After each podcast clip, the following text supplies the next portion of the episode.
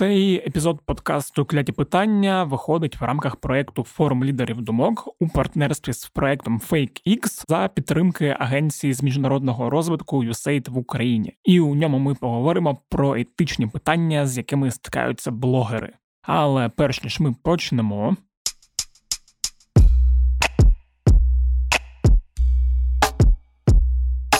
Усім привіт! Мене звуть Федір Попадюк, і це подкаст Кляті питання. Подкаст, у якому я відповідаю на усі ті кляті питання, яких більше ніж підписників в інстаграмі у Кім Кардаш'ян. Нагадую, що це другий з трьох епізодів, які були записані у Харкові перед глядачами пару тижнів тому. Всі три епізоди присвячені темі блогінгу, і попередній епізод називався Сучасний блогер як робота. І там я ставив питання ютуб-блогеру Тарасу Білці та медичному блогеру Андрію Медгобліну. Якщо ви ще не послухали, то дуже раджу зробити це прямо зараз. А у цьому епізоді ми поговоримо разом з блогеркою мандрівницею Яною Митьолкіною та письменницею і феміністкою Ольгою Котрус на тему, яка має назву Етичні питання, як висловлювати свою думку та не облажатися. Тема дуже важлива, бо зазвичай як і прості люди, які не є блогерами, так і дуже популярні люди, які є блогерами, люблять висловлюватися на ту чи іншу тему і не завжди вміють це робити так, щоб потім це не викликало якихось бурхливих реакцій. Тож у цьому епізоді ми поговоримо про те, як висловлюватися етично, щоб потім тебе не відмінили, і взагалі про етичні питання, які є у блогінгу. Тому давайте слухати. Ми зараз будемо з Яною та Ольгою говорити про етичні питання. І коли ми взагалі говоримо про етичні питання, мені здається, що вони часто впираються в аудиторію, з якою ми працюємо. І перше ніж ми перейдемо до саме етичних питань, я взагалі думав почати з питань, які стосуються аудиторії. Бо от у першому слоті, першому епізоді, який ми записували, ми більше говорили саме про блогінг у вакуумі, наче про аудиторію, як таку ми забули, що існують підписники, підписниці, читачі читачки, які нас слухають, дивляться та читають. Саме тут я хочу почати з людей, які так би мовити споживають наш контент, і взагалі сказати про те, що от у моїй уяві там хороший блогер це та людина, яка створює навколо себе аудиторію таких послідовників, які там готові лайкати, шерити, приходити на зустрічі, слухати, якщо це мова про показ, наприклад, кляті питання, твій жахливий голос, і все одно тебе за це не дуже сильно хейтити, і так далі. І от е, велика проблема це зробити якраз таку аудиторію, яка от буде спільнотою навколо тебе. І от у мене до вас запитання, як це зробити, щоб ти не просто був блогером, а от щоб ти був таким для людей своїм або своєю завжди, і вони там тебе постійно підтримували. Що ви можете про це сказати, Яна? Как в Грузии говорят, что Грузия очень гостеприимная страна, но нет гостей, нет гостеприимства. Соответственно, mm-hmm. нет блогера с харизмой, нет аудитории. Соответственно, мне кажется, что первично то, кто ты, что ты хочешь рассказать и что новое ты доносишь миру, и потом оно может, если повезет, народ подтянется. Слушай, ну у меня есть дополнение по поводу, если ты создаешь что-то новое, ну на самом деле нет, на каждый товар есть свой покупатель, и не обязательно создавать что-то новое и классное. Слушай, Существует да. там трэш-эффект условно, когда ты заходишь на страницу какого-нибудь человека, который вообще не совпадает с тобой ни по ценностям, ни почему, но ты не можешь остановиться, смотришь это как какой-то сериальчик. По этой причине некоторые люди фоловят э, семейку Кардашьян в полном составе, ну и прочих. По поводу аудитории, конечно, ну там у нас с Яной, я думаю, примерно одинаковый срок пребывания на платформе. Отмотали Да, да, мы мотаем уже давно. Поэтому, безусловно, люди, которые с нами с самого начала, это некий костяк. И да, конечно, они как раз подтягиваются на ценности. И вот в предыдущем эпизоде Тарас, по-моему, говорил, что он 30% своей аудитории знает, если не mm-hmm. по именам, то точно по никнеймам и профильным картинкам. Я могу сказать то же самое, потому что я там с 2013 года, и, конечно же, за 8 лет есть люди, которые помнят меня еще вот такую и я еще помню их там старые картинки. И да, спустя такое количество времени ты ощущаешь себя в абсолютно безопасном месте. Не на сто процентов, конечно, но во всяком случае у тебя есть такое глобальное ощущение, что тебя поддержат, ты в дружественной среде, и твои взгляды глобально разделяют люди, которые тебя фолловят. Периодически это нужно апдейтить, просто mm-hmm. так типа, вдруг что, я феминистка, кому не нравится, уходите, пожалуйста, чтобы сохранять вот эту экологичность окружения.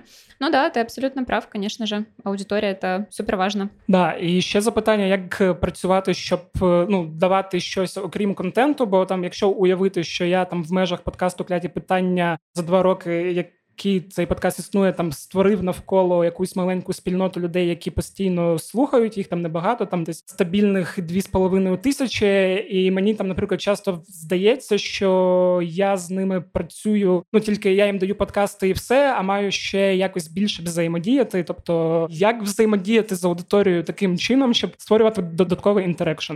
Но я бы тут вообще начала, знаешь, как с, с понятия, кто такой вообще лидер мнения или блогер, потому mm-hmm. что это нужно сразу себе определить и как зрителю, и как блогеру понять вообще, в какой ты лодке сидишь. Если берем мы Инстаграм, например. Есть Анджелина Джоли, это селеба, мега-селеба, у которой за несколько дней появилось там 10 э, миллионов подписчиков. Это первый вид, это люди, которых знают все. Хлоп, это понятно, откуда у них взялась такая аудитория. Вторая категория – это люди, которые создают, например, какой-то контент, ну там, например, типа Птушкин на Ютубе, в Инстаграме к нему подписались просто как бы автоматом. Понятно, что человек делает. Третья категория – это люди, которые вообще непонятно кто, они постят непонятно что, но у них типа 3 миллиона. Угу. Это как бы тоже вроде блогер, но блог его существует чисто для зарабатывания денег, потому что люди участвуют в гивах, вкладываются большие деньги в развитие этого всего, и они понимают трезво, что их контент не важен, они могут туда постить что угодно, потому что главное гонять гивэвейщиков туда-сюда, и именно в этой точке жизнедеятельности вот такого блога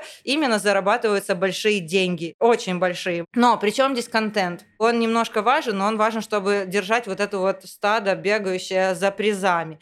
И есть еще, например, уже такие явления, как нейросеть блогер, вот это Илона Маск. Нейросеть генерирует просто фотографии на людей других, нанизывает лицо Илона Маска и как бы генерирует тексты. Честно говоря, обалденно получается, потому что это типа смесь Земфира и Маяковского, и тексты намного офигеннее, чем у многих блогеров, на которых я подписана. Поэтому, отвечая на твой вопрос, как привлечь аудиторию, ну, соответственно, вот, вот так вот, понимая, кто ты и зачем. Может быть, если ты просто зарабатываешь деньги, то тебе достаточно фотографировать себя со своим парнем, целующегося засос, и это будет зашибись. Тебе не нужно в это вкладывать вообще никакого смысла. И тогда, как мне привлечь аудиторию? Постить еще больше подобных фотографий. А если ты блогер второй категории, который хочет какой-то нести смысл, то, соответственно, тебе нужно давать пользу. Например, в моем случае это ты делаешь контент про какие-то поездки, там, куда конкретно поехать э, в, в Карпатах. И тогда эта польза, хлоп, взрыв, аудитория себе посохраняла, посейвила, и все. И я удовлетворила их желание вообще своей нишей, своим существованием. Вот, собственно. Оля, еще додати?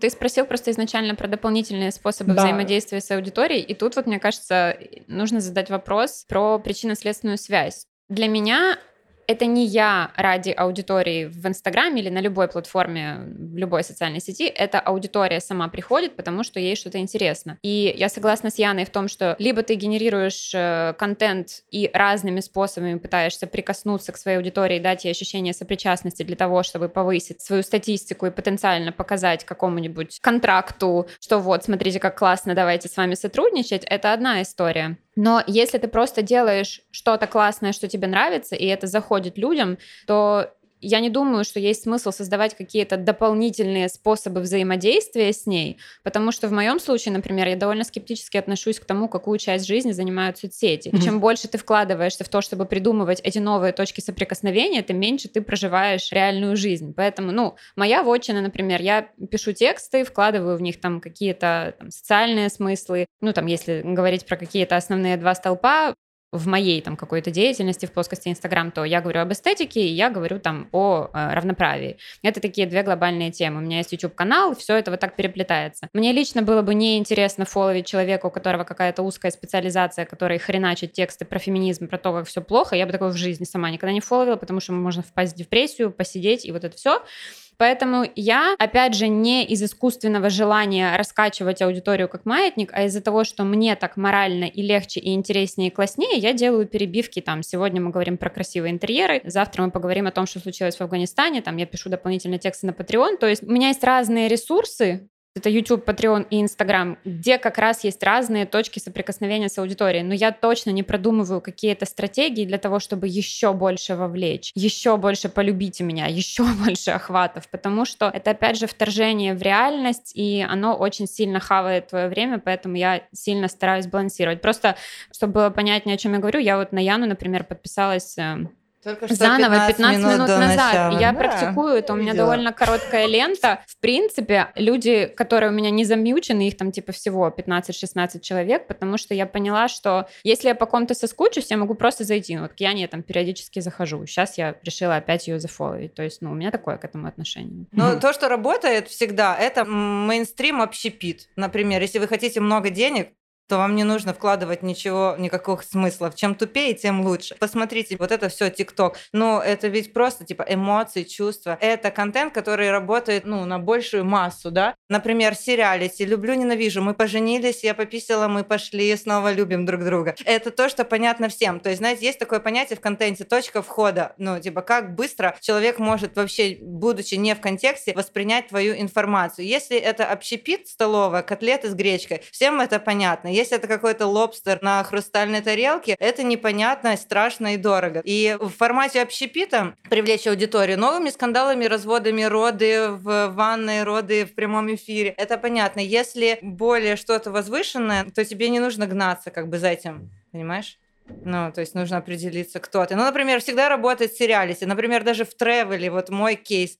Я обычно стараюсь, ну, не делать это в сериалите, потому что я с тобой очень согласна в этой штуке, что очень близко, если начинаешь подпускать свою жизнь как блогер, то у тебя потом жизни твоей не остается, да и тебя не остается, потому что это странно, когда за тобой все время следят везде. Но я заметила, что сериалити даже возможно в таких форматах, где ты не общепит с гречкой, а, например, узконаправленно про travel. И я прописываю конкретно, вот у меня была история, Еду в Карпаты, начинаешь задолго готовить аудиторию, типа, а что бы вы мне посоветовали приготовить вот в палатке, я еду в домике, люди вовлекаются, там рецепты какие-то пишут, потом наступает драма, реально, мы не можем доехать до Карпат, потому что гололед, и ты вместо того, чтобы страдать, ну, в тихомолку людей впускаешь в свою ситуацию и показываешь гололед, и все, экстренный негатив, лучше всего нанизываются люди на негатив, когда все хорошо, никому не интересно, как только гололед э, на грани смерти, это угрожает их жизни, потому что они тоже уезжали в Карпаты, и их мама едет сейчас в Карпаты,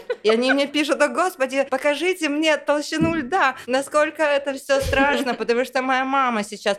Или другой случай, это если в случае с Мау скандал, опять же таки скандал, и я не улетела 28 раз по вине Мау, люди вовлекаются. Или, опять же таки, У про, кожного буває про історія. голое, голое тело, все равно, это примитив просто дикий. Не, Яна, Э, и- извини, что я вклиниваюсь, да. но ты же, ты, ты как, ты специально это делаешь? Нет, или это просто rea- это нет, я не часть? специально. Это вот, ну, ты говоришь, как привлекать. Грубо говоря, это рецепт прост. Хочешь, чтобы твою ж- жизнь была интересной и за ней наблюдали, живи интересной жизнью. То есть, если бы у меня была цель привлекать постоянно аудиторию, то я бы искусственно создавала. Если бы у меня вот маниакальная была а, жажда к тщеславию, и я такая, окей, все, вау, уже хайп прошел, что Надо следующее? еще раз. Надо еще что-то, еще Надо что-то. еще раз не улететь. То есть рецепт реально негатив, хайп, то, что с людьми связано, Мгм. жизнь, смерть, яркие эмоции на контрасте. Или, ну, как я говорю, sex sells, голое тело. Вот, например, я попробовала затестить этот формат и запостила, ну, типа, свою голую фотку с текстом про то, что меня волновало в тот момент. И, конечно же, на это отреагировали с помощью видео а, изображения, и отреагировали и на текст. Я к тому, что вы должны понимать три способа продвижения в Инстаграм.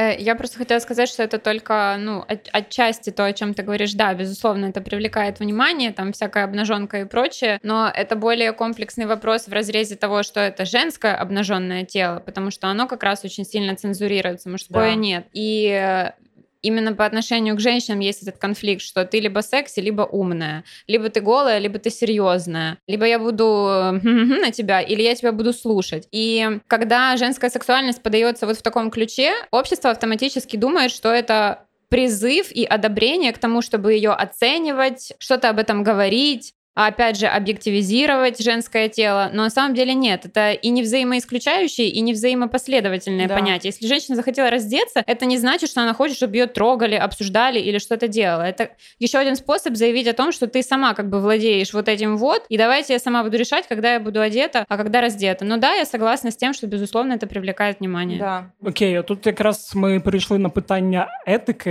як у нас заявлена тема, і якраз те, що ви почали говорити, воно тут дуже сильно сильно підходить. От блогери, коли вони використовують ті чи інші прийоми того, що робити, а що не робити, і наскільки сильно оголюватися, чи наскільки спеціально оголюватися, наскільки етично взагалі маніпулювати от е, такими ну непримітивними штуками, от що ти можеш дати своєму там фоловеру, щоб э, він за тобою слідкував. И... Во-первых, мне кажется, всем нужно очень сильно расслабиться по поводу слова манипуляции и не воспринимать его в таком ключе. Не, я без контекста. Э, я, я просто безоценочно касаемо вопроса. Это один из способов коммуникации. Мы все это делаем каждый день в общении со своими родными, близкими, друзьями, партнерами, партнершами, детьми и так далее. Манипуляция — это не обязательно что-то ужасное, что вы хотите там добиться чего-то такого-то страшного эффекта от человека. Нет.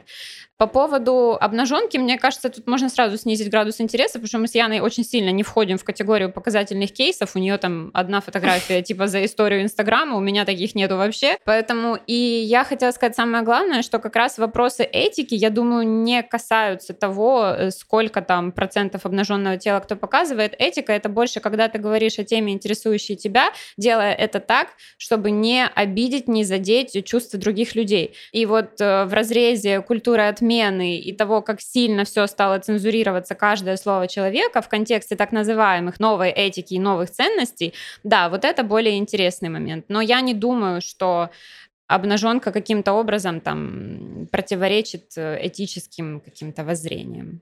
Да, ну я взагалі не в цілому про обнаженку, мы так на ней за... Да, давайте да. дальше перелистнем страницу. Ну, короче, для меня просто этика — это про политкорректность и какую-то бережность по отношению к другим людям. Главное просто, чтобы вот соблюдение этой этики не было ну, во главе угла, потому что что бы ты ни делал, тебе может все равно прилететь, потому что это свобода слова, соцсети и все такое. И поэтому просто нужно как бы делать во что ты веришь, просто факт-чекинг делаешь, и будь готов, что тебе прилетит за это, потому что все равно, вот берем там Лану Дел Рей, например, какую-то, человек поет свои песни, есть вдруг не, из ниоткуда прилетает, что ах, ты такая вот антифеминист, э, что ты пропагандируешь насилие, потому что у нее какая-то есть песня, он ударил меня по лицу, и это было как поцелуй. Хлобысь, все взбычились на нее, ах, ты вообще тебя давай отменим, потому что ты вот такое делаешь. Но мне кажется, что в какой-то степени, если ты никого не убил и ничего такого ужасного не сделал, то в какой-то степени можно в итоге договориться. Поэтому просто делай свое дело, верь, что ты делаешь, и будь готов это отстаивать. Mm-hmm. Ну, отстаивать. А можно я возражу тут? Ну, смотри, например, есть э, люди, которые считают, что белая раса это потрясающе, а все остальные это говно.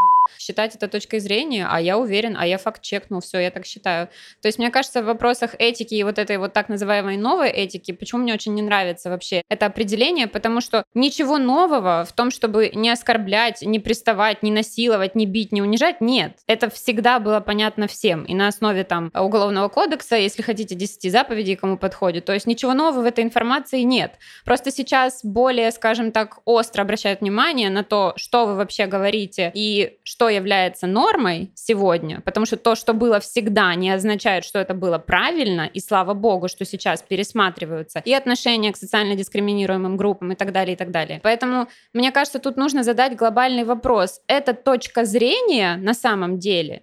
Или это позиция человека, который считает, что есть определенные группы людей, которые хуже, чем он. То есть для меня сексизм, расизм, гомофобия, трансфобия, ксенофобия — это не точка зрения, извините. Это просто дремучесть, и это плохо. И если человек отстаивает такие взгляды, я беру это в кавычки воздушные, но как раз это не взгляды, это разжигание ненависти, и это как раз хождение по вот этому замкнутому кругу, из которого это так называемая новая этика и пытается всех нас вытащить. Я согласна с Яной, что такие там придалбывания к текстам песен, да, в этом есть определенные перегибы, так скажем. Ну, извините, не бывает так, чтобы не было случайных жертв, не бывает так, чтобы никто не попал в эти жернова, увы. Но общая статистика говорит о том, что эти вещи очень сильно меняются как раз благодаря тому, что мы стали благодаря внимательнее.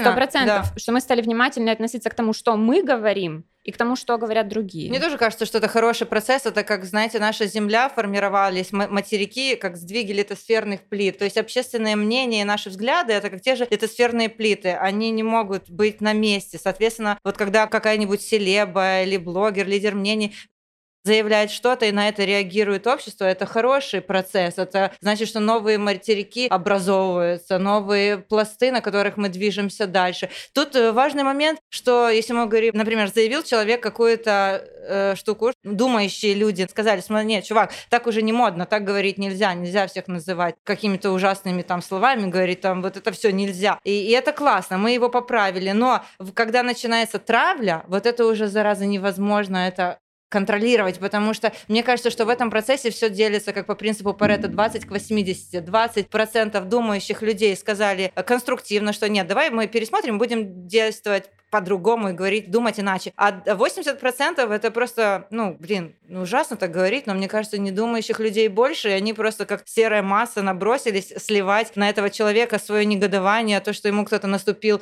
сегодня в транспорте на ногу, что и кто-то кого-то побил, и все такое. Вот как вот это контролировать, вот это непонятно, потому что в таком процессе тот человек, который совершил ошибку, у него нет возможности даже оправдаться, что ли, потому что на него уже несется этот поток ну, э, грязи. Слушай, есть возможность оправдаться, просто некоторые ну, либо не делают это, как э, Джоан Роулинг, ну, она не захотела услышать, почему в актуальной повестке то, что она сказала, звучит не ок, и продолжала стоять на своем. А люди хотели от нее, если не покаяние, то хотя бы некоего признания, что да, сори, я как-то была не в курсе, может быть, мне стоит этим поинтересоваться. Могла бы потом и не интересоваться, мы как бы свечку держать не собираемся. Но я согласна с тем, что нету какого-то определенного критерия, по которому мы мы там перестаем слишком сильно травить человека, который и так уже как бы понял. Стоп очень... слова никто не придумал. Да, мне очень понравилось, как сказал Кевин Харт, которому предъявили за его там стендап типа десятилетней давности, за который причем он уже извинился. Вот в таких случаях, ну вы хотя бы новости поднимайте, он уже сказал I'm sorry, у него была гомофобная шутка, он уже 150 раз за это извинился, а вы ему отказываете в проведении Оскара, что было его мечтой всей жизни в 19 году, и он сказал, я не понимаю, какой сорт идеального человека мы все ищем.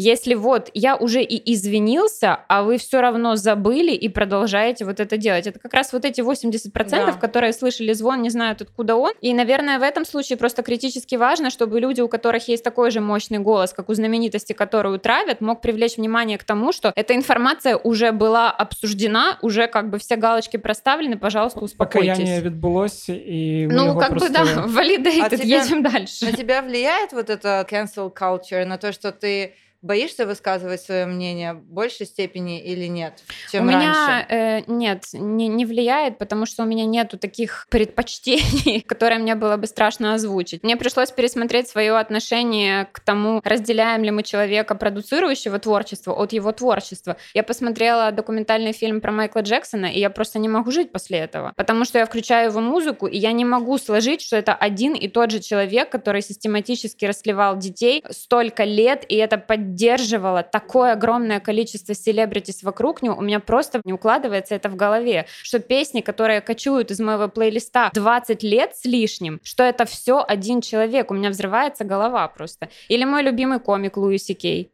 Ну блин, и пришлось пересматривать все вот это. То есть насколько для меня важно написать на Фейсбуке или в Инстаграме, что да, отличная же все-таки шутка у него была в стендапе 2008-го. Насколько это важно для меня по сравнению с тем, сколько вреда он вообще приносит целому пласту проблематики актуальной сейчас. Поэтому тут тоже вопрос. Мне кажется, люди, которые очень сильно выступают как Баба-Яга против, ну то есть там есть этика, а они такие, нет, пошло все нафиг, вот буду говорить слово на «н» и все. Мне кажется, отчасти в этом есть какая-то жажда просто внимания и быть не таким, как все. Є таке ощущення. А тобі доводиться через те, що ти не можеш виражати непопулярну думку, якщо в тебе є, якщо ти розумієш, що воно когось образить. Мне кажется, что чем больше людей будет вообще свое мнение высказывать, тем будет лучше, потому что это значит, что у них вообще есть какой-то мыслительный процесс, и они в этом как бы уверены. Навіть... И в процессе дискуссии рождается истина. Мне кажется, что у нас, если честно, в Украине пока что такой проблемы нет, чтобы бояться, что тебя там отменят. Или Ничего, мне кажется, есть будет. проблема, что люди вообще боятся высказывать свое мнение. Вот пока что вообще думать, э, как бы, потому что мне кажется, что оно идет изначально, что у нас в, в институтах не особо-то культивируется быть умным и выражать свое мнение. Потому что я когда приходила, например, в универ, в институт журналистики, да, я думала, господи, сейчас у нас тут будет дискуссии невероятные, все будут думающие люди. У нас были были 99%, которые сдавали свои тетрадки по баллонской системе для того, чтобы сдать и получить какой-то балл. Не шла речь о том, чтобы какое-то интересное мнение выражать свое. И оно так идет дальше, с детства, из серии «Я знаю, как тебе думать, я знаю, как тебе лучше». И поэтому как бы в какой-то период люди идут по инерции. И у нас личностей это не так уже много в Украине каких-то относительно ну, ярких. Я, я не согласна с тобой, потому что мне кажется, социальные сети как раз превратили время, в котором мы живем, в эпоху бесконечных мнений. У всех есть мнение, ты его не спрашиваешь, а оно все равно есть, и на, и ешь его. Я вот сейчас хочу, чтобы ты его съела. У всех есть мнение. Другое дело, что то, с чего ты начала, что его не высказывают, потому что, уж коль мы говорим сегодня про соцсети, очень часто у людей деньги от этого зависят, и они предпочитают ничего не говорить, ну, потому тоже, что да. это может повлиять на их потенциальное сотрудничество с какими-нибудь брендами или большими ресурсами или whatever. И в этом есть большая проблема, что теплое место, на котором вы сидите, причем вы же не бедные люди. Я говорю про селебрити, которых знает вся страна, потому что они на 1 плюс 1, и я говорю про блогеров-миллионников, которых знает другая вся страна, у которой есть Инстаграм. Вы себя достаточно комфортно чувствуете, вы уже на этом своем социальном и финансовом капитале построили какие-то бизнесы, вы продолжаете зарабатывать деньги продолжаете ничего не говорить, не продвигать важное, просто потому что вы боитесь, что ваше насиженное место куда-то исчезнет. И тут еще тоже очень тонкий момент, опять же касающийся этики. Насколько мы можем требовать от человека, обладающего большой аудиторией, чтобы он непременно был рупором того, что надо нам?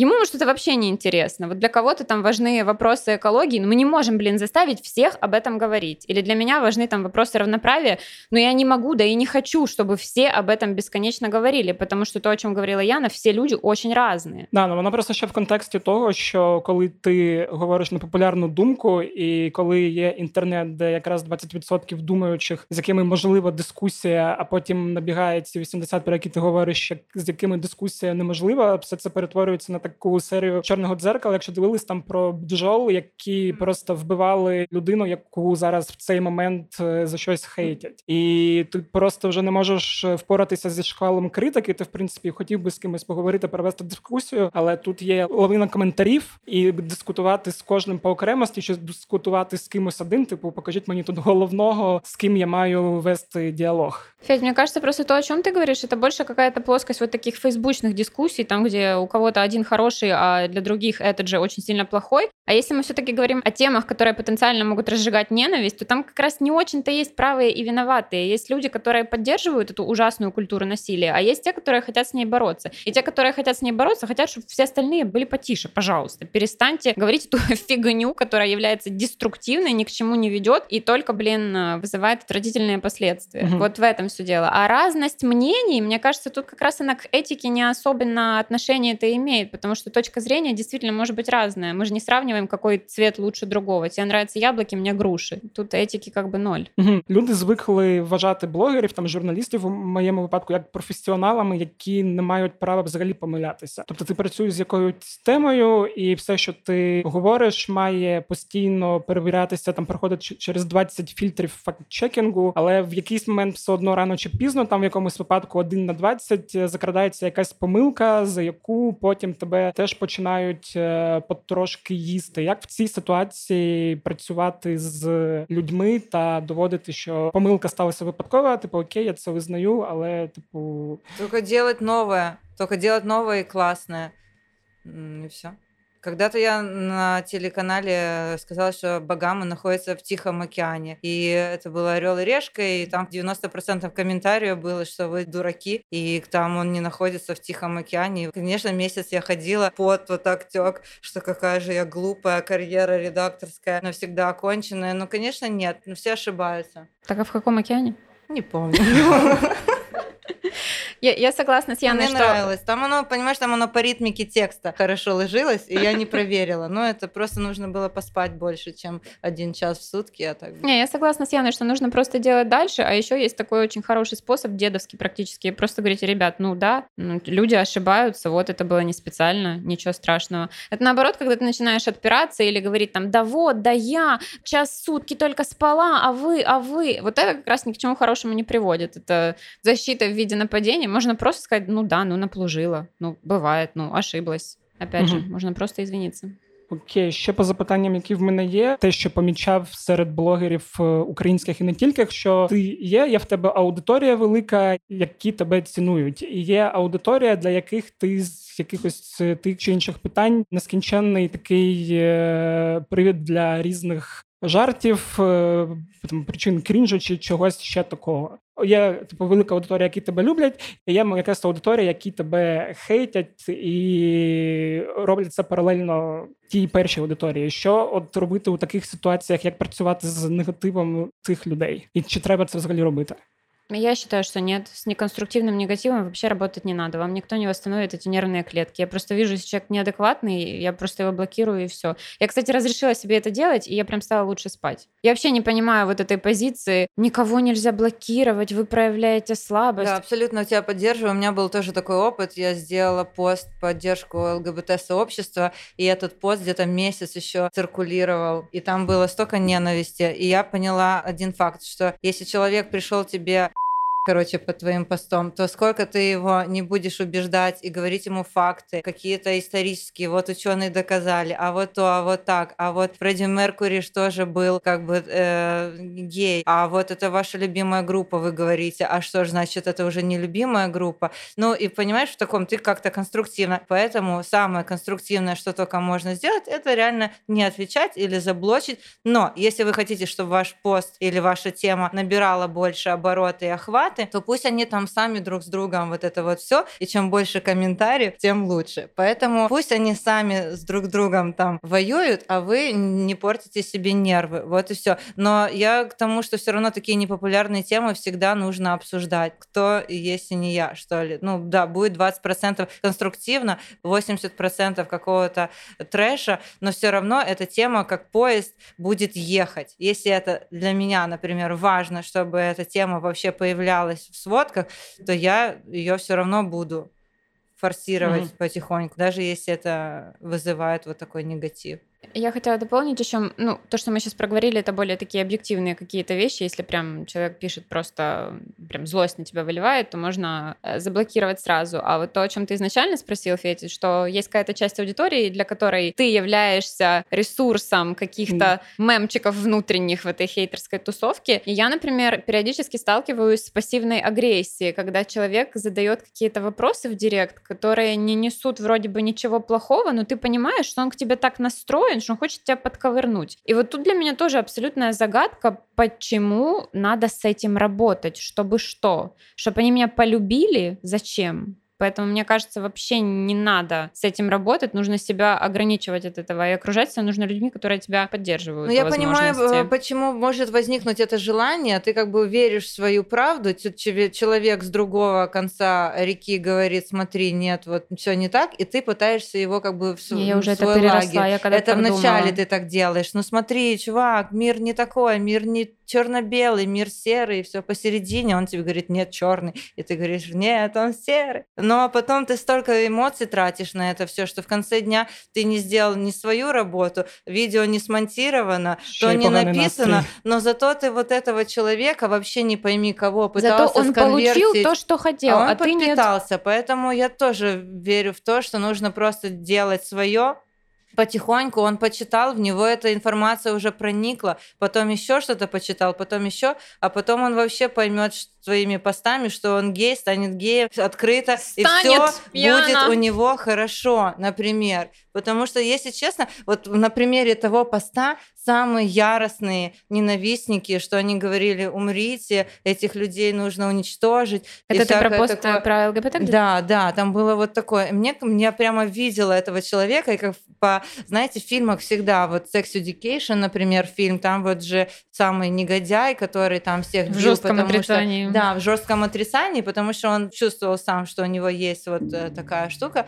Мне прямо казалось, что эти вот люди, которые яростно, что они вот в этом отрицании, и я думаю, блин, ну а вдруг мой пост им поможет, и со временем они придут вообще к счастью. І все це було не зря. Да, схожі історії помічав там, коли здається, теж Цитрус підтримав постом в інстаграмі ЛГБТ марш, і там просто виклали, не здається, дві руки, навіть чоловіча і жіноча з Apple Watch'ами, які були ну, браслет з стрічкою, райдужною ага. стрічкою. Да. Я просто туди заліз в коментарі подивитись, типу, що там несеться, да, і там половина просто е, аудиторії вирішили, що вони просто більше не будуть е, ходити у цитрус, тому що не очікували. І ровно такое же количество людей тепер туди будуть ходити, тому да. що поймуть, що для них це інклюзивне і безпечне місце. Да, а теж таке питання. Ви на початку сказали, що ви досить давно вже здесь віддихаємо. Да, у цьому полі. Е, у станка. Да, Як змінилися за ці часи от е, певні етичні норми у аудиторії? Типу,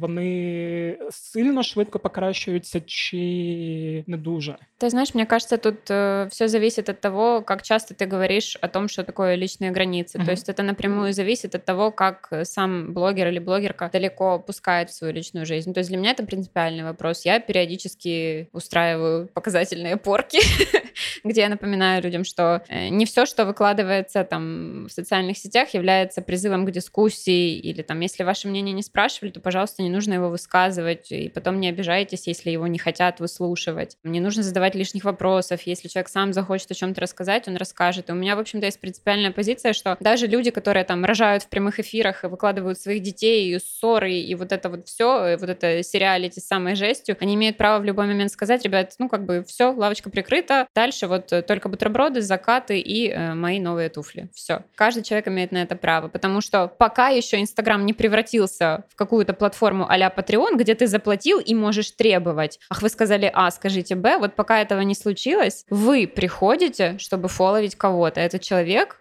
вас не держит. Угу. Є що додати? Мне кажется, что главное, чтобы была хоть какая-то реакция. Самое страшное для тебя как контент-мейкера какого-то это молчание и тишина. Когда ты делаешь, и никому это вообще нафиг не нужно, никому это не, не нравится, не нравится, вообще тишина. То есть это нужно настолько верить в то, что ты делаешь, чтобы выдержать эту тишину. Поэтому любая реакция это хорошо. Хорошо, когда ты будоражишь, когда люди задумываются, когда они реагируют, и как они реагируют, это уже не твоя проблема. Но, если честно, тем дальше становится хуже, потому что люди прям совсем перестають видеть э, берега, скажем так. Ну, якщо я так розумію, ці береги час від часу не показувати, що ось типу мапа, ось да, вони да, тут, да. И, ну, это знаете, если вы сами себя не определите, вас определят другие, и вам не понравится, как они вас определят. Поэтому ну, к сожалению. Да, это классно. Нужно история. прилагать дополнительные усилия для того, чтобы люди помнили, что все-таки с таким же вопросом вы не подойдете ко мне на улице, а если нет, то это такая проверочка, как бы, что не надо задавать этот вопрос.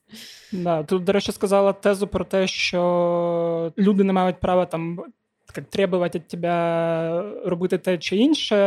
От я просто подумав, що зараз типу набирає оберт там умовні сервіси а-ля OnlyFans, де якраз люди платять за певний е, типу, частку контенту. Я не кажу суто там про 18+, це там може бути будь-що. Хоча ми там всі розуміємо, що той же OnlyFans тільки тим і популярний. Мені от типу цікаво, чи буде в якийсь момент переєдена та е, грань, що типу ми тобі платимо, ми на тебе підписались, типу там за 15 доларів на місяць місяць або більше, типу, і ти тепер мусиш робити тільки конечно, те, що ми Конечно, хочемо. будет, если люди уже сейчас тебя так ведут, э, хотя у них никаких нету, ну, то есть у контент-мейкера нет никаких перед вами фактических обязательств, и вы все равно забываете о том, что, ну, все здесь добровольно. Конечно, если уже сейчас пересекают эти границы, то когда появится момент э, денег, то это еще будет катастрофа. А мне кажется, знаешь, это еще от самооценки самого креатора зависит. Например, если брать э, на ТикТоке варианты, ты туда за закидываешь миллион видео, например, выстреливает только одно. Mm-hmm. И известны случаи, когда люди настолько заморачиваются, пытаясь повторить то успешное видео, которое набрало сотни миллионов, что они просто забывают, кто они. Или же ты делаешь YouTube-канал годами, ничего не выстреливает. Выстрелило одно видео, например, у тебя канал там про домашних животных, а выстрелило, ну, совершенно какое-то другое. Ты понимаешь, о, я нащупал эту жилку, теперь я всегда буду делать только это. И в итоге ты как бы теряешь себя. Поэтому тут нужно вот эту грань соблюдать. Это вроде банальная такая штука, но она достаточно сложная.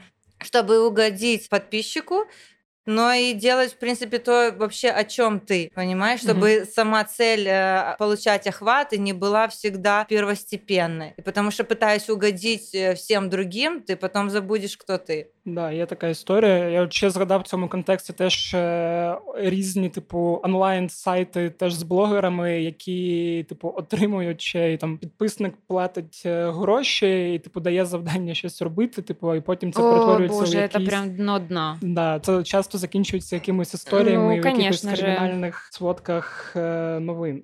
Ще хотів запитати про авторське право. Є типу тут дві ситуації там з точки зору блогера, коли ти використовуєш для створення власного контенту чийсь інший контент. Спочатку про це хотів поговорити. Чи робите так ви, і яку кількість контенту треба використовувати, щоб це там не переходило якісь збереги, коли це вже схоже на крадіжку? Це Я, я більше- вообще так не делаю. Я, Ага. честно говоря, не понимаю, как это вообще может Ну, типа, коли ты по-нормальному. снимаешь Я понимаю, видео, о да. чем, да. Вот, например, это очень рабочая схема. Например, приведу пример. Есть мистер Бист, один из самых мощных ютуберов в мире, у него там миллиарды, миллионов, он такой, типа, пранки делает, вот такого плана розыгрыши. И есть А4, который берет один в один просто и видео, и заставки, и челленджи, и делает то же самое, но на русском. И это работает. И человек входит в топ э, Forbes там. И ему что, не да. предъявляют Ничего, нет, нет, Ау. ничего. Очень я вам рекомендую, кстати, в этом плане разоблачения блогеров. То есть это рабочая схема. Ты можешь быть таким человеком. Это как раз то, о чем я говорила, что нужно понять, ну, кто ты. Если ты хочешь деньги делать, то ты тогда можешь брать рабочую схему, ее просто тырить безбожно, и оно будет работать, и все будет крутиться. И если ты хочешь зарабатывать на Инстаграме, то тогда это не про контент, а про трафогонку, вот это Мгм. гивами, мейнстримовым контентом, и все, и ты будешь зарабатывать по 350 тысяч в год, в месяц, и все. Но тогда, ну, это туда же к тырингу этому. Мне, например, было бы совсем тырить неприятно, потому что это как-то унизительно. Неужели я не могу создать что-то подобное? Но пробовать брать за основу, это когда ты делаешь фотосъемку какую-то любую, ты берешь референсы из журнала, ты берешь один в один кадры и пытаешься их повторить. Но если ты э, как-то человек с головой, то у тебя в итоге творчество твое возьмет верх, и ты сделаешь что-то более другое. Оно не может быть один в один, в итоге не получится. Но если креатива не особо, и у тебя нет такого желания, то ты будешь просто красть. Прикольно, я никогда об этом не думала. но Мне кажется, это все-таки не то же самое с авторским правом. Это не совсем то. Ну, Ну референсы, чего, во всяком ну это в случае, итоге, не- прикинь, мистер Бист э, смотрит Не-не, и то, говорит, что ты ты украл описала, да, полностью это мою ужас идею, какой-то. это все интеллектуальный труд, э, потому что придумать идею вот этого, как хайпануть, это самое сложное, снять это уже 28 дело. Просто для меня по поводу авторского права... Нет, то, что я писала, это Ага. жесть, конечно, да, это кошмар, это можно в суд подавать, не знаю. Ну да. А то, о чем ты спрашиваешь... э, Ну, тут, до речі, да, я спрашував про інше, але про це нагадала. Це теж важлива тема, бо ну вона навіть там буває, типу, хтось зробив якийсь дизайн, а потім виявляється, що це точно копія там іншого дизайна, і починається в інтернеті, типу, хто в кого вкрав. Ну, мені кажется, для контент-креаторов просто задумайтесь вообще, ну, то, как переводится контент-креатор, это самое большое табу. Украсть что-то у кого-то. Уж если ты создаешь что-то, то это должно быть уникальным. Ну, у меня бывали только кейсы, когда я там э, свои фотографии находила в чужих профилях, и пару месяцев назад я наткнулась на профиль какого-то домашнего декора, там какие-то свечи продавали. Там просто были мои тексты под э, А, под тексты у меня тоже фоточками. часто крадут. Но я ничего с этим не делаю. Но мне как-то я смотрю на это и такая, боже, мне тебя Ты ничего не жалко. говоришь им, ты не пишешь этим людям? М, Ну, я, знаешь что, я пишу, когда вот, например, бывает такое, что моя фотка, меня э, отметили, и типа, туры по Херсону. Ну, Подпи- здрасте. И я такая, здравствуйте, привет, Вы- вышло какое-то недоразумение. Можете удалить фотографию, потому что я никакого отношения к этому не имею. Но мне, конечно, дико, что люди решили за счет меня Но рекламировать. все-таки замечания ты я пишу. делаешь. Но а когда тексты тырят, то я на это смотрю и такая, мне тебя жалко. Ну, Не, я делаю замечания, ну ты но, что? но неужели человек что настолько неталантлив, настолько Не, это уже понятно. Он, да, обесценивает вот так себя, вот. что Мгм, он да. берет мой текст и выдает его за себя. И я Но все такая, равно надо по жопе за такое ну давать. как бы иди с Богом. У мене така ситуація один раз була, коли я на українській правді вів телеграм-каналу Пекляті питання і там писав смішні штуки, а потім мені хтось кидає скрін, що якийсь львівський депутат міської ради. Там в нього дуже активна Фейсбук-сторінка, якась трошки божевільна, і він просто нон-стопом фігачить е, Моя інший рибка. контент. Да, і просто я бачу, що він там мій смішний віршик просто собі переставив без згадки джерела. Ну вот Э, это, типа- извини, э, авторское право. Вот мы ехали на Интерсити сюда, Укрзалезныся. Еду как-то один раз, смотрю на экранах, в- крутятся мои видео с Ютуба. І там написано: блогерка поділилася світлинами гарної України. Да, да, там показывают такое. И вот отметки это. Потом нету. н- нет никакой отметки, ни хрена. Они до сих пор продолжают это делать, но уже не с моим видео, а с какими-то. Вот мы ехали с коллегой, Да, и да. там тоже какие-то фотографии. Какая-то опять блогерка. Я бы Боже, за, бесплатный чтобы они контент для крутили даже Укрзалезницы. бесплатно. Ну напишите же вы мое имя, но это не уважение. Это ведь не кто-то какой-то Вася, там, знаешь, у себя что-то запостил. Это прям государственное учреждение, ну или что, большая Ну, машина. Послушай, Чё ж ты в- в, тыришь? в данном Соберись. случае это такое поощрительное молчание, что если ты ничего им не скажешь, можно написать им телегу и сделать из этого большой инфоповод, точно Да так же, я, как ну видишь, Мау. не умею Но хайповать. ты, да при чем здесь хайповать? мне их жалко. Ты как вот минимум кто крадут, мне поддерживаешь их именно эту искренне систему. жалко. А мне не жалко. Вот видишь, тебя с видео покоробило, с текстом нет, потому что тексты это не, Не, твое короче, один основное. как-то один у меня, просто один чувак, очень инфо-цыган такой, у него там миллиард миллионов на гивэвейных, и он, э, значит, что сделал? Взял мой текст, написал под своим постом, и только в конце, знаешь, там в общей могиле братской отметил Да, да. меня. И я такая, что ты делаешь? Ты что, не талантливый? Поменяй текст. Он, значит, видоизменил, поменял мои предложения местами, и вот это, ну, короче, с ним я сражалась, потому что это было уже совсем, ну, мне это вообще... Но, Ну, для да. меня текст Но нужно святой. Я когда мне такое нужно, вижу, я, я, прям я согласна с сатанею. тобой. За свое нужно сражаться не просто потому, что это мое, я не дам, а потому что это неуважение, обесценивание чужого труда. Вот как с Укрзалезницы. Что это было? Я за свои деньги поехала, все это сняла. Они забивают контент, ну, А свои, свои думаю, дыры мной. За что? що там вони ж крутять чиїсь е, ролики конкретного ЗМІ, яке це вкрало, і мені навіть здається, що там десь маленькими маленькими О, літерами. так Ну, это типу, я, я скажу, целая типу, там є типу цепочка. а- або з ТВ, типу, який типу, крутить ці ролики, і там, типу, цей контент там в стилі блогерка показала Боже. оригінальну Да, ідею. да, Да, да, да, да. да, да. І А там- еще, знаешь, вот это Made in Ukraine, по-моему, как-то говорят, мы делаем не для продажи, Там справочник «Красивые места Украины». Можно взять вашу фотографию? Ну, берите. Мы укажем авторство. Скидывают мне верстку. И как вы думаете, на 389 с половиной странице в общей братской могиле все авторы всех фотографий на вот этих всех 385 страниц. Это неуважение. Это не... Ну, наперёд Потому что будешь нужно знать, было что моя фотография, надо. Да. мой Инстаграм, все, зашибись. Им что, сложно? Ну, это реально неуважение. Но я, видишь, тоже не сражалась. Я такая, блин, я сейчас еду куда-то в Карпаты, из Карпат в Карпаты и по кругу. Ну, послушай, я зато когда за- это в следующий раз время. случится, ты будешь спрашивать, а где это будет указано? Да, а какого да, размера задним шрифт? числом, у- да. Но это тоже, это не прикольно. Потому что считается, ой, ты что она там фотку сделала? Бла-бла-бла». А нет, я туда поехала, я так увидела этот кадр. А что вы на мне? Я уверена, потому что они будут это продавать, кстати, мне что-то кажется. А что бы им не продавать, если они уже труд проделали? Да, я відкрив запитання, які нам писали ті, хто нас зараз слухають прямо тут, і починаю читати. Я так розумію, тут питання тільки до Яни. Поганий і не дуже етичний бізнес пропонує вам спільний проект. Він дуже хороший, допоможе тисячам людей. Е, Погоджуєтесь чи ні? Не поняла, в чем он плохой?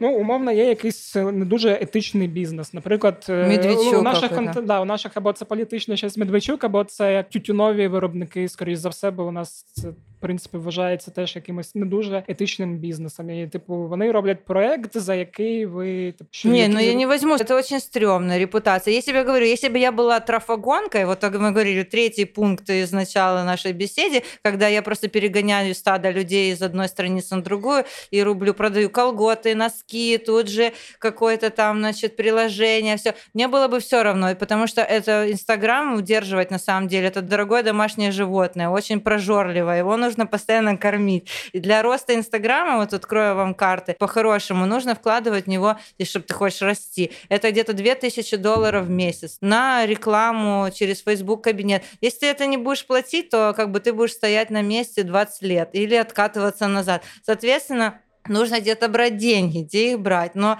если принципов нет, то все рекламируешь. Если принципы есть, ну, как у меня, то я никогда это не буду рекламировать, даже они мне скажут миллион. Я знаю, что потом это может, ну, мне аукнется. Например, есть бренды, которые говорят, что если, а, если вы рекламировали вот то, вот то казино, ставки на спорт, быстрые mm-hmm. деньги взял, подайте нам сегодня 100, завтра получите 200 долларов, то потом они со мной не будут работать. Какой-то L'Oréal Париж и Coca-Cola скажут, так это же вообще нищеброд какой-то, продает колготы с перехода. Ну, то есть это нужно думать на перспективу. Угу. Може, тобі теж є ще додати? Ні, ні, я ага. я точно так же думаю. просто. Да, Так, тепер питання до вас е, двох: як відповідати на хейт щодо важливої для тебе теми, і чи варто на нього взагалі відповідати? Поскольку я не считаю лидеров мнений такими как бы людьми, которые обязаны как проповедники стоять и прям оборачивать в свою веру, то я не думаю, что нужно прям отвечать на этот хейт конструктивно. В общем-то, мы об этом уже говорили сегодня. Моя задача, конкретно моя, Оли Котрус, э, внятно говорить о том, что я считаю важным. И я верю, что я делаю это достаточно неплохо, я дружу со словами довольно хорошо. Если это кому-то не откликнулось, или если есть какие-то люди, которые считают, что я и мое равноправие это конченое что-то, ну, нам просто не по пути с ними. Я не вижу смысла тратить свою жизнь на то, чтобы что-то им вдалбливать. Есть люди, которые могут молча на это реагировать, ничего не говорить, а потом через 4 года написать мне, вот я очень сильно вас хейтила тогда, а теперь я все поняла. Вот это для меня будет ценно. Но я с ними не рубилась в директах или там не спорила в комментариях. Поэтому моя задача просто хорошо и внятно объяснять то, что я считаю важным объяснить. А дальше, ну это как ты прочитал книгу, если она человеку не понравилась, ты не можешь ее как бы заставить любить. Вот и все. А я думаю, знаешь, еще как можно рабочая схема? Использовать вот этот хейт. Ты делаешь месседж, люди делятся там в пропорции, поддерживают, не поддерживают. Ты говоришь этим, поддерживаем класс, двигаемся дальше. Если вы не поддерживаете, то тоже ты не каждому лично отвечаешь, сам дурак, в комментариях и тратишь на это 28 часов, а говоришь, смотрите, есть вот еще такое мнение, что вы по этому поводу думаете. Еще немножко, понимаешь, поднимаешь его на уровень от личности, которые тебе mm-hmm. нахамили, вообще в плоскость, смотрите, есть такое тоже мнение. И с этим ты еще можешь поиграться, еще, как грубо говоря, похайповать, еще в сторис у тебя будет шлейф этой дискуссии, этой истории, и как бы лучше будет для алгоритмов, еще больше для вовлечения. Можно вот так. Но ни в коем случае не вовлекаться эмоционально самому, и это очень сложно. Ну, как бы, но использовать это хладнокровно для пушения своего Сейчас мнения. Сейчас расскажешь, как это делать. Мы закончим эфир, пойдем с тобой вино пить, расскажешь, как хладнокровно это делать. Да, это очень сложно. Это с опытом, которого у меня нет. Так, ще є запитання, як правильно блогерам треба реагувати на гучні скандали? О, у меня есть точка зрения по этому поводу. У аудитории, когда ты коммуницируешь с ней свою реакцию на там парочку каких-то вот скандалов, как из вопроса, складывается ощущение, что теперь ты на все обязана реагировать, и любой пук, который происходит в инфополе, они тут же ищут у тебя в ленте на него реакцию. Mm-hmm. И, ну, тут очень важно как бы напоминать людям о том, что ты тоже человек, во-первых, ты не можешь все это процессить. У меня там есть на закрытом Патреоне текст про Афганистан, который я писала неделю, потому что, ну, просто мне было тяжело. А, конечно, там актуальненько написать это на следующий день, но я могла не делать этого вообще, потому что я тоже живой человек, и если мне от чего-то больно, то я предпочитаю себя от этого уберечь. То есть мне кажется, очень важно не создать такое впечатление, что ты вообще всю себя, всего себя кладешь на вот это блюдо а, общественных как бы потребностей, узнать твою точку зрения насчет очередной э, какой-то там острой темы. Поэтому вы не обязаны это коммуницировать, но во имя собственного душевного спокойствия ну, вам полезно периодически аудитории напоминать, что, ребят, да, происходят разные вещи, но я не ТСН. Вот. С точки зрения охватов это важно делать, ну, как бы мне кажется. Но опять же таки, здоровое свое состояние реально важнее. Но у меня такое бывает, какое-то происходит глобальное событие, и мне интересно услышать от человека, мнение которого для меня авторитетно интересно, его мнение. Это прикольно. И такое, ну, и бывает очень сильно хочется, да, заходишь, думаешь, а, не написал, ну, ладно. Так, окей, ми вже по часу, я так думаю, все, можемо закруглятися. Дякую вам дуже. Дякую, що Ура. послухали. Спасибо, Всім спасибо большое. Спасибо. Ось такий от вийшов епізод. Якщо вам цікава моя думка, то особиста порада від мене. Щоб не облажатися при висловлюванні своєї думки, краще її взагалі не висловлювати. Та й взагалі, що є таке висловлювання думки? Це недовговічні звукові коливання, які частіше за все ні на що не впливають. Краще вже сидіти у лотосі і промовляти тихенько собі під ніс ом.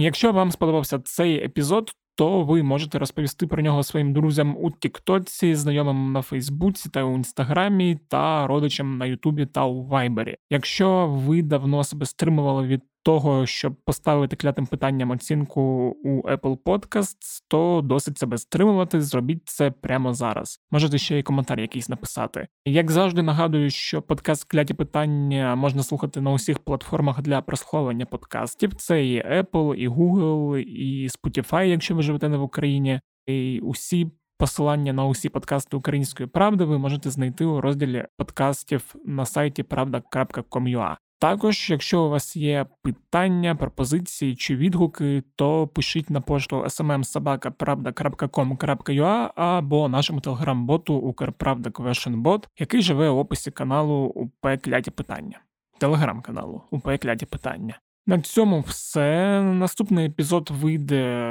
вже цих вихідних, бо нагадую, поки що ми виходимо по два епізоди на тиждень. А вам я нагадую, що це був Федір Попадюк, і бувайте здорові!